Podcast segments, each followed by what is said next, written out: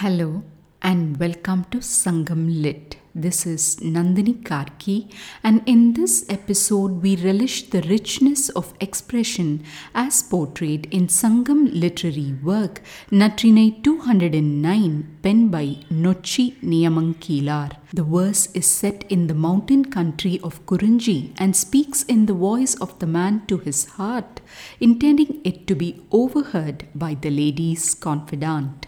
மலை இடம் படுத்து கோட்டிய கொள்ளை தளிப்பதம் பெற்ற கான் முழு குறவர் சிலவித்து அகல இட்டென பல விளைந்து இறங்கு குரல் பிறங்கிய ஏனல் உள்ளாள் மழலை அம் குறுமகள் மிளலை அம் தீம்குரல் கிளியும் தாம் அறிபவ்வே எனக்கே படுங்கால் பையுள் தீரும் படா அது தவறும் காலையாயின் என் உயிரோடு எல்லாம் உடன் வாங்குமே. The first two lines of the verse read like a lesson from Mountain Farming 101.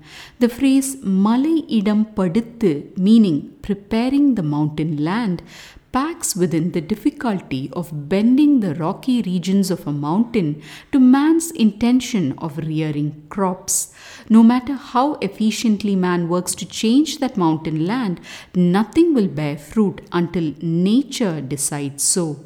This is captured in the words Talipadam Petrakan, meaning the field that has been changed by the rains. The two phrases Sila Vittu and பல விளைந்து meaning few seeds and many grains hold the core of this verse. When one sees the word malalai, the first thing that comes to mind is a baby's voice, but here it's mentioned as an attribute of the kurumahal or young girl. Amid such sweetness, I also learnt a new word for suffering in Payul.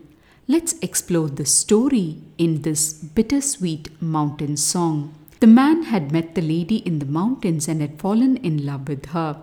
After the introduction with the lady, the man understands that for his relationship with her to progress, he needs to win the trust of the lady's confidant.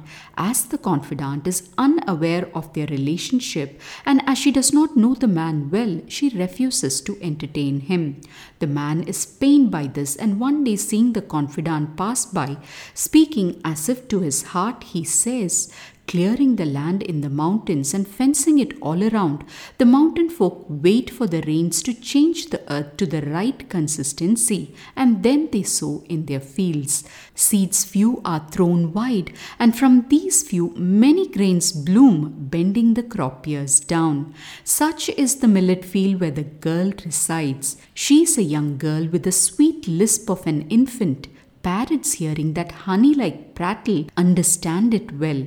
When those words fall on my ears, my deep misery ends. But if that eludes me, the moment I miss it, all my abilities and my life fades away. With these words, the man declares his love for the lady to the confidant and stresses that it would be best if the confidant would help him secure the affections of the lady. Now, to unearth the rich treasures in this verse, the man first talks about the hard task of preparing the mountain land for farming and then mentions about the patient wait for the rains to change the soil just right for life to bloom. Then, making it clear that it's not a farming lesson he's giving, he talks about the people of that region, the mountain dwellers who sow on this land. And what do they sow? The man replies, Seeds few. He then adds, Seeds few indeed, but grains many. So many that the stalk bends with the weight of these grains, bearing it down. The man adds that such crops are to be found all over the millet field where the lady stands guard. The man goes on to describe the lady as one with the voice of an infant, and that parrots listening to this talk think that the lady is one of them.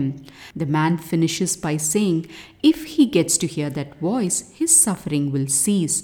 If not, all his abilities and his very life would part away from him. And thus he declares his immense love for the lady and how she is vital to his very existence. That was the deeper meaning of the verse, but what about the hidden meaning? When the man first talks about the harsh mountain land, Perhaps he is mentioning it as a metaphor for the confidant's heart that seems to be unrelenting towards his cause. He then shows he is prepared to wait in order to persuade the confidant to change her mind.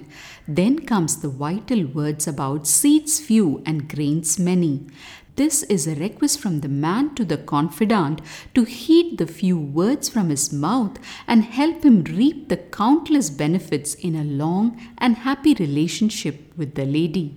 Like the man's words, the poem's words too are few, but within them they hold such richness that we are able to reap these grains of wisdom and walk away with that mountain song on our lips.